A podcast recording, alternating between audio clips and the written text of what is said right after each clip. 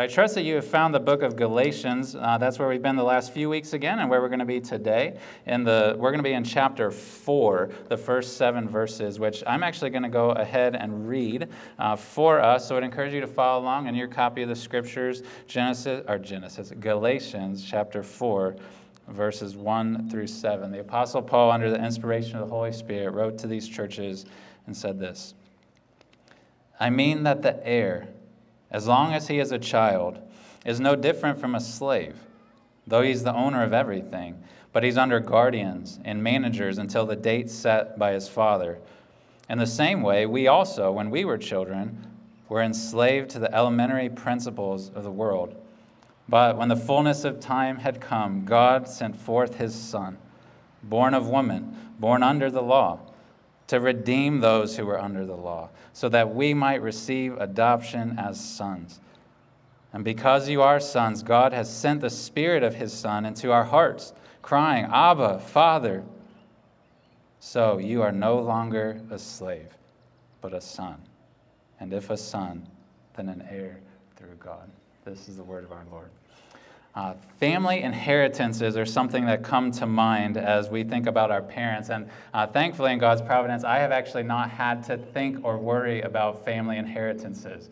And I don't say that as a statement about my family's wealth or lack thereof, but more of our health. I turned 37 this week, so I'm now in my late 30s. I've told a few people I feel like I'm getting older, but in God's kindness, not only do I still have both of my parents still alive, which that is not unusual for someone my age, but I still, at 37, have all 4 of my grandparents still alive and well. And I've gotten to live around them and be around them since I was really young. I'm grateful to God that I haven't had to even think about a family inheritance to come to me. But I have been around long enough and known enough people and pastored for a while enough to know that inheritances can bring with them a lot of drama. A time that should be a time of rejoicing, receiving what generations before may have worked for and accumulated, can sometimes become a real source of drama and tension for us. When we sit around a table or we start having those conversations with siblings and others who may be part of the will to decide who gets what and who gets to decide, who gets to make the decisions here, it can breed a lot of conflict and anger, jealousy, confusion, frustration, all these sorts of things. But the drama attached to inheritances doesn't just start at that table. It doesn't just start at that meeting itself once the parent has passed away. It can actually start far sooner. And it's not hard to imagine that as a child, if your parent is getting near to death, if you're anticipating that they are soon to go to be with the Lord, that you start to think and your other siblings start to think about that inheritance to come. And you may start to have these, I would say it this way, that the possibility of an inheritance, like that it may be coming, the possibility of an inheritance can reveal the presence of insecurity. That you can start to have these questions. They may be subtle or they may be real forward in your mind, depending on your relationship with your parent. You may start to just think some basic things like, I am one of the heirs, right? Surely I'm in the will. Surely part of the estate, if there is one, has been left to me. Or you could start to think and question in your mind, you can play back your relationship with your parent and start to wonder, are there things that he or she may be holding against me? Are there things that maybe I'm forgetting that are unresolved but that are lodged in their mind that would keep me from being an heir, that would lessen the inheritance that I would receive? You think, we're good, right? Like, surely we're okay with each other. Or a little more sinister, Satan may start to tempt you to think if your parent has a few months or maybe a few years left to live, you may be tempted to think, what do I need to do to kind of sweeten the pot for myself? Maybe if I care a little well for them, if I go live with them, if I do such and such, provide such and such for them, maybe they'll leave me a little bit more. Maybe they'll bump me up in the inheritance. And that insecurity can just run rampant in our hearts. It can be revealed by the possibility of an inheritance. But I would suggest to you, and what we'll see in today's text, I think, is a resolution of this, is that we can actually have somewhat of a similar insecurity when it comes to our Heavenly Father and the inheritance that He may give to us. And that we can start to question things like, I am one of His heirs, right? Like, I have an inheritance coming to me, right? We can maybe think back into our life and remember some of the evil things that we've done and think, surely He's not holding that against me, right? Like, surely at the last judgment, when the inheritance is given, surely He's not going to point back to that and leave me out, right? Or we could maybe start to think in that sinister mindset of maybe in the time that God gives me remaining, maybe there's just stuff I need to do to make him more pleased with me. Maybe there's things I can do for his sake, do in his church, do for his kingdom that would improve my inheritance with him. And there is way more at stake with the inheritance of God than there is the inheritance of your mom or dad. And so this insecurity can start to just take root in our hearts. It can be revealed in our hearts. But our Heavenly Father, in his kindness, gives us a text like Galatians 4:1-7 to help us dissolve those insecurities, to help us resolve those nerves that we may have as it comes to the possibility of us receiving an inheritance from him. And so I want to walk back through this text that we read just a few minutes ago, and I want to show you, if you're a believer today, if you're a child of God today, I want to show you the lengths to which God has gone to gain you an inheritance, to secure you an inheritance. And I want us to walk away, if we hear nothing else, I want you to hear this today, that if you are united with Christ, your inheritance is secure. That if you're united with Christ, your inheritance is secure. So on this Father's Day, let's walk back through this text. I'm going to show you three things from this text that the Father has done for you if you're one of his children, if you're one of his heirs. And I hope that it can help you grow in your security and your confidence that you really do have an inheritance waiting for you from our Father. The first thing I want to show you in these first two verses, if you start at the beginning of this text, is a very simple point, is that he chose you. Our Heavenly Father chose you to become one of his heirs. So there's this generic family that's described there in the first couple verses, isn't there? We don't know their names. It's just kind of a hypothetical family. And Paul even just mentions two people really within it. He mentions this heir, who he says is a child, which just means like he's a toddler. He's a very young child. And then he mentions the father. And he says that this father, while that child is so young, while that child is in his infancy, toddlerhood, he says that that father places that child under guardians and managers. That makes sense, right? You're not going to turn over the keys of inheritance, turn over all the possessions to a two-year-old. There's a delay. There's these guardians and managers that he places over this young child. It's an eventual heir. This child's an eventual heir, but in the meantime, he's placed under these guardians and managers. And when that inheritance will come to him, Paul says at the end of verse 2, is the date set by his father. So I want you to see here that the father, when it comes to an inheritance in this situation, the father is the one who's in control. The father is the one who's orchestrating all of it. He's the one determining who receives the inheritance. He's the one determining when they receive it. The father is the one giving the inheritance. And this is true with our Heavenly Father as well. But you see it in this illustration he gives of an earthly family.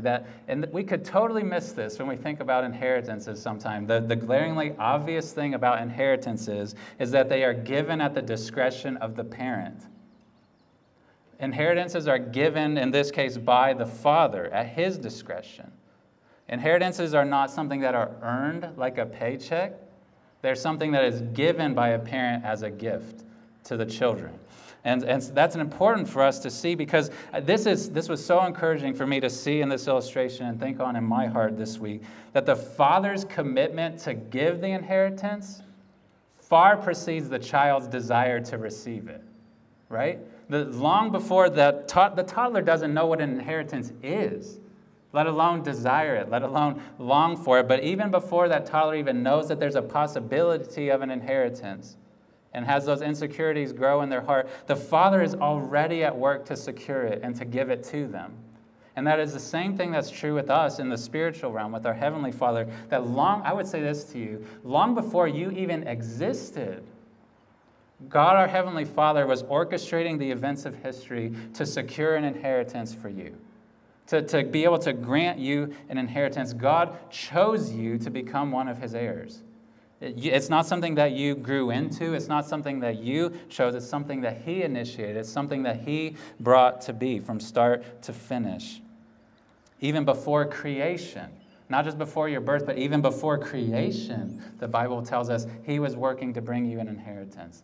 The work for it did not begin with you. The work for it began in the mind and the heart of God the Father, and then he set it in motion to secure you an inheritance.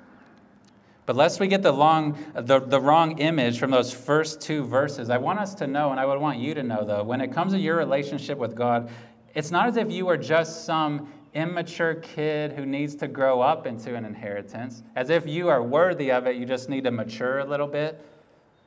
Our problem with God, our Father, was not immaturity, but immorality.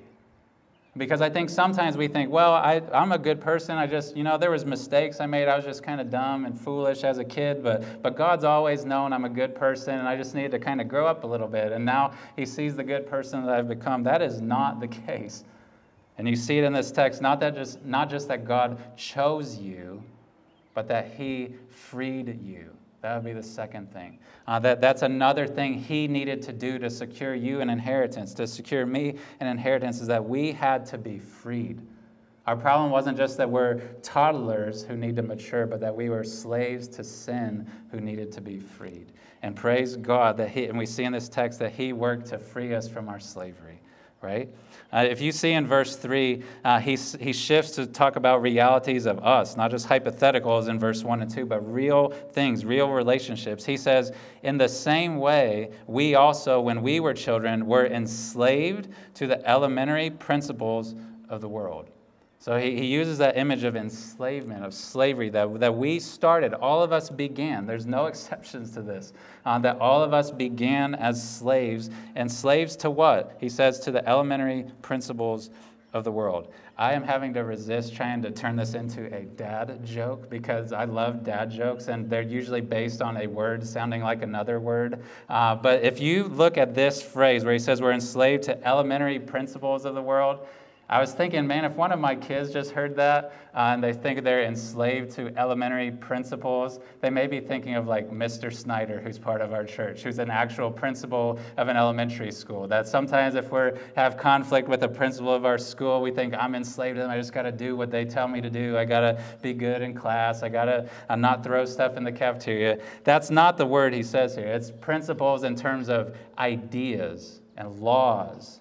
Especially, that he says that we all begin enslaved to basic elementary laws of the world.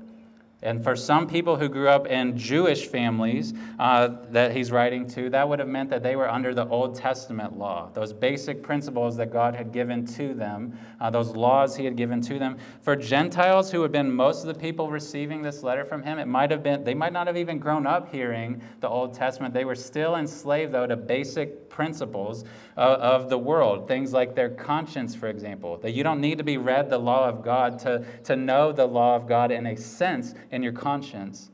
And even when we know the law of God that was written in the Old Testament, or when we know the rules of God's world that are embedded upon our conscience, all of us still buck against those. Even when we know what's right, even when we're trying to do what's good, if we want to say that, we are still disobeying the very thing we say we know we have to follow. None of us are innocent. We're enslaved to this. We can't get out of it. We can't actually start obeying the way that we want. And even if we could, we would still have our guilt to deal with. As slaves, we have sinned over and over and over against our Creator, and we know it. And until that guilt is removed from us, until that anger of God that is right towards our sin is dealt with, there's no way we can be right with him. There's no way we can be a child that is received and loved by him, let alone given an inheritance by him. That sin, that enslavement to sin has to be resolved. We have to be freed from it. And praise God, long before we were ever desirous to be freed, God the Father was orchestrating the things to free us, to rid us of that enslavement to sin, to those elementary principles of the world. I was thinking of this just on Friday. It was June 19th, a day that some people, and we've learned this, maybe many of us in our society, a day people call Juneteenth. June 19th was a day a few days ago where we remember in our country the freedom that was given to slaves, to our African-American brothers and sisters long ago who were wrongfully enslaved, who should have never been enslaved in the first place. They were read their freedom from the Emancipation Proclamation, and there should have been joy and celebration ought to be in every heart that they were freed. But those brothers and sisters and children deserved freedom. It was long overdue to them, right? We as slaves of sin, we do not. There was no one that should have looked at us and said, they deserve to be freed. Look at these good people just under this enslavement. That is not our condition. We did not deserve to be freed, but God looked at us in our enslavement and said, I want to free them nonetheless. Like, I want them to become my children. I am going to free them from the punishment that I owe to them. I'm going to free them from this enslavement to sin. And it's this verse 4 says to us, at that appointed time, when the fullness of time had come, God sent forth his Son. If you want to know what skin in the game God had to gain you an inheritance and to free you, it required the sending of his very Son, who we now know as Jesus Christ. The Son he had known for all eternity. He sent him forth into this world. It says that he was born of woman. That means he was a human being just like us. But that he was also born under the law. He was born as a Jew under the law of God. But I would note to you, there is no statement that he was enslaved to that law like we were. He was free under it, and he obeyed it perfectly. He did everything that the Father asked of him and did it obediently, did it joyfully, did it willingly. But then note what he says in this text. It says that he was sent forth, verse 5, to redeem those who are under the law. That word redeem is so important for us because it shows us the price that had to be paid. It shows us the deep cost that there was for our freedom from enslavement. We had to be redeemed, not just matured. And what it means to be redeemed is that Christ, in a sense, paid our debt. He suffered the penalty that should have been coming to us when he went to the cross. The one that was innocent, that deserved nothing but blessing from the Heavenly Father and reward from the Heavenly Father, took the exact opposite as he went to the cross. And it was because our sins were counted to him. And he suffered the curse of God. He suffered the judgment of God for people like us who've been enslaved to sin so that it might be removed from us. So that judgment of God, that right judgment of God that should have been coming down to us, it's been diverted and placed upon Christ, so that we might be released of our guilt. We might be made clean. We might be made pure. We might be, in this text, we might be set free from our enslavement to sin.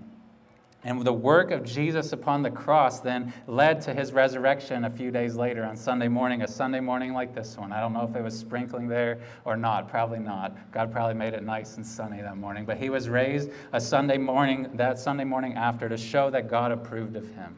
And through that work of Jesus, through his life, his death on the cross in your place, then his resurrection, you and I can be reconciled to God. We can be brought back to God. We can be freed from our enslavement to sin. And I want you to know, many of you, I know that has happened in your life long ago. That appointed time in your life where God came into your life and you turned asking for forgiveness to him and you received that forgiveness, that was long ago. But there's some of you, I promise, here physically today or watching on the live stream, that this has not yet happened in your life. You, to this moment, are a slave to sin. And you can't free yourself. You can try to be good, but as you're trying to be good, you are still under these elementary principles, and you cannot free yourself, and God will not forgive you as long as you remain in that state. But that Heavenly Father who should crush you, who should judge you, has sent his Son to suffer in your place, and what he asked of you is to turn to him in repentance and faith, to say, I am sorry for my rebellion against you. I'm sorry I've bucked against these rules and these regulations that I've known you've placed upon me as a human being. Please forgive me. That God, that Heavenly Father will forgive you. He will receive you back to be his child. He will reconcile you to himself. And what that means for us, if we have done that, if we have turned to him in faith and repentance in his Son, I want all of you to hear, if that's true of you, that God the Father has no unresolved beef with you. There is nothing, if you look back in your past and think, man, that was horrible. Like, how could I have done that? Or why do I keep struggling with this thing? There is nothing that God looks at and thinks, you know what, I'm holding that against her. I can't stand that he did that to me. There is nothing like that. As you think about a potential of inheritance from God the Father, you can have confidence he will not disinherit you. That there is nothing you can do that or have done in the past that can make him disinherit you because of the work of Christ. He is the one who set you free. He is the one who redeemed you. You don't redeem yourself. You don't free yourself. Jesus does, and he was sent by the Father to do it. And so he chose you if you're one of his children. He freed you if you're one of his children. But the glory of glories, what we can remember today on this Father's Day, this third thing that the Father has done for us, is that he adopted you. It doesn't. This text doesn't just start saying that we were redeemed, that God sent Jesus to redeem those who were under the law. But the end of verse 5 says that he was sent to redeem those under the law so there's this other purpose. There's this additional thing that God was wanting to bring about and committing to bring about and sending his son. He says, so that we might receive adoption as sons. Praise God for that. That God could have orchestrated things differently, where we had such wrong committed against him, where he could have, even in the desire to show his mercy, to show his kindness, could have said, you know what, I'm going to send Christ to suffer the judgment for these people, and so I can show them forgiveness and pardon. But he could have left us at arm's reach. He could have left us in some sense as like a secondary member of his household, or like an underappreciated person in his kingdom. But he went far beyond that and made us his children, adopted us as his children. We are not just neutral in God's household. We have been adopted as children, and you know this, most of you, but if you have never thought about this before, what adoption means is that a parent extends full and grants full acceptance to a child, full, complete, permanent acceptance to a child with all rights and privileges of a child. That they do not bring them into their family as some sort of second-class child, as some sort of person who has part of the rights of the family, part of the responsibilities of the family. They are brought in fully and completely, even though they used to have nothing to do with that family, nothing to do with that parent, nothing to do with those siblings. But adoption is the granting of full acceptance as a child. That means that if you are adopted as a child of God, you have the full affection of the Father. You have the approval of the Father. You have his attention as your heavenly Father. You have his provision as a heavenly Father. You have even his discipline, which we might not think of as a good thing. You have his discipline as a heavenly Father over you. You have all the rights and privileges of a child. And that should just make our hearts sing, because we know that it's not just that God tolerates us, but that he treasures us. There's a difference when you have guests who come into your house that aren't your children, that you like having them there, but sometimes they grate on you and you're just kind of tolerating them, just waiting for them to go home and back to their family. But with your own children, even when those things happen, you treasure them still. There's something in your heart where you treasure them, and that never changes. And that is how God the Father looks at us. He doesn't just tolerate us, he treasures us. And I would note here, lest you miss this, that adoption is something that you receive, Paul says, not that you earn. He says that we receive adoption as sons. That is something, again, you see God the Father as the actor. You didn't have to do anything to prove to God the Father that he should adopt you, or that he'd be glad to adopt you. He chose long before you ever wanted to be part of his family. He chose to make you part of his family. It was his choice. You have received it. And I want to take a moment, in talking about adoption, I want to publicly just commend, not by name, but the many families in our church who have adopted children, recently or in years and generations gone by. I want to commend you and commend us who are part of your church family to honor you, to appreciate what you have done in the adoption of your sons, your daughters, because it is a beautiful, beautiful picture of God the Father's love for us. What you have done for that son or daughter, even if they don't fully realize it, is a picture for all to see of what the Father has done for us, taking someone who was not his child and fully bringing them into your family. That honors the Lord more than you maybe even realize, and you may be tempted to forget. But I'd also encourage us as believers to consider adoption ourselves. We don't have a mandate from God to adopt children into our families, but I think it should be a commendable possibility for us in our lives. And I want to correct one misconception that I think I grew up thinking, to my shame, is that I think sometimes we think of adoption as a plan B of sorts for families. That we think, you know what, like if I get married and if possible, plan A would be that we have our own biological children. But if that doesn't work out for some reason, or if God sees fit to not offer that, then maybe we could adopt. Maybe that's how we could build a family. That is sometimes how the human heart and mind operates, but that must never be our mindset. And you know why? It's not just because that sounds terrible, because that's not the heart of God. God's adopting of us was never plan B.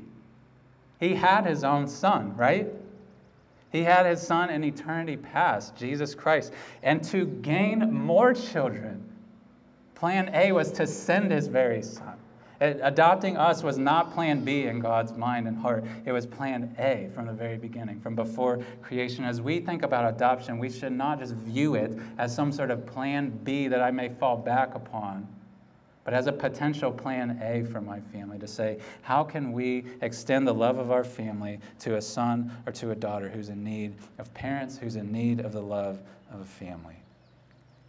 And one of the perks of being adopted by God we see in this text is that we get to receive an inheritance from him. That is one of the perks of being adopted into an earthly family potentially, but it is most certainly a perk of being adopted into the family of God. I want you to think about this. When we're talked about as being heirs here in this text, and at the end of verse 7 you see that we're an heir now in his family for his son. I want you to think about that, what that means for you. That if you're a child of God, what sort of inheritance is waiting for you? I tried to look up, I haven't had to think about family inheritances in my own life, but I looked up what some of the largest inheritances are that have ever been given or going to be given. And just one that many of you may be aware of, this family, the Walton family, who owns Walmart.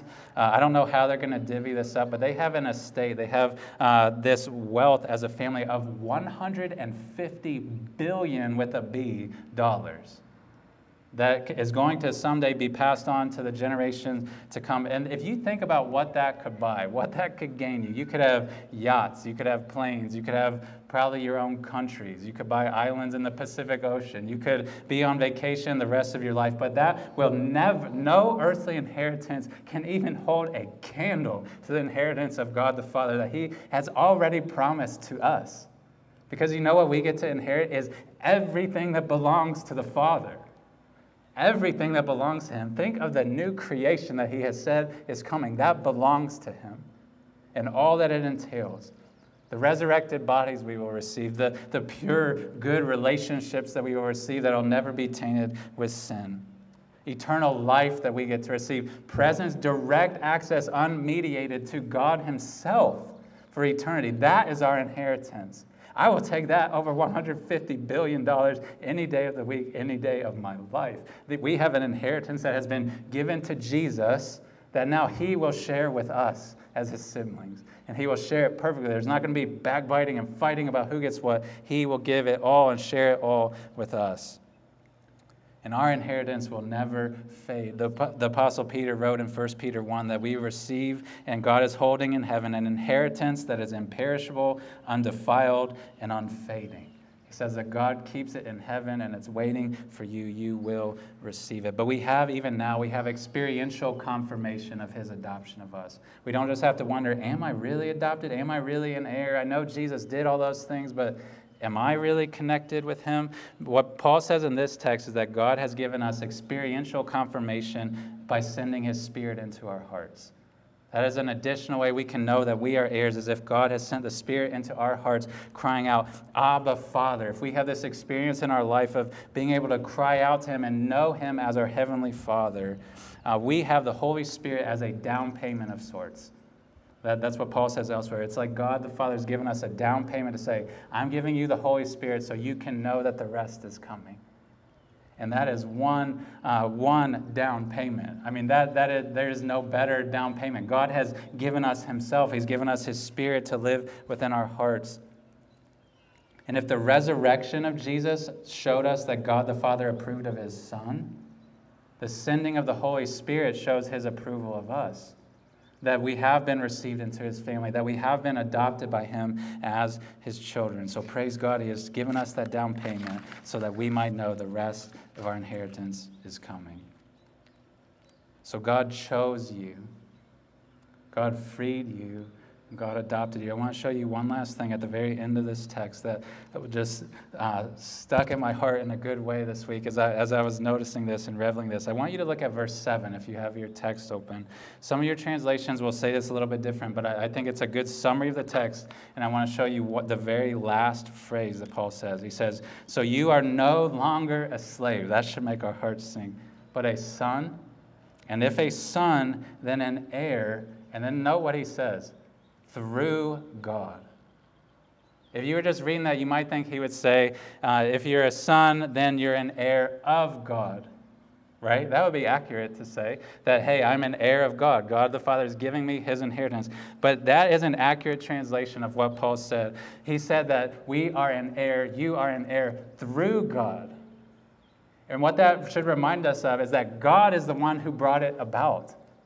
You didn't do anything to gain it from him. He did everything to gain it for you and to give it to you. Your inheritance is not just of him, but it's through him. He's done everything to adopt you into his family. He's done everything to gain you an inheritance. You are an heir through God, not just an heir of God. And so when you feel insecurities rise up in your heart, when you start to look to the end of time and the possibility of the reward that the Father may give to you, I want you to hear our Heavenly Father speaking to you, verse 7. Hear him saying, "You are no longer a slave, but a son. And if a son, then an heir through God." He doesn't say you could be an heir, you might be an heir. For now, you're an heir. He says, you are an heir through God. And so remember this, if you are united with Christ, your inheritance is secure.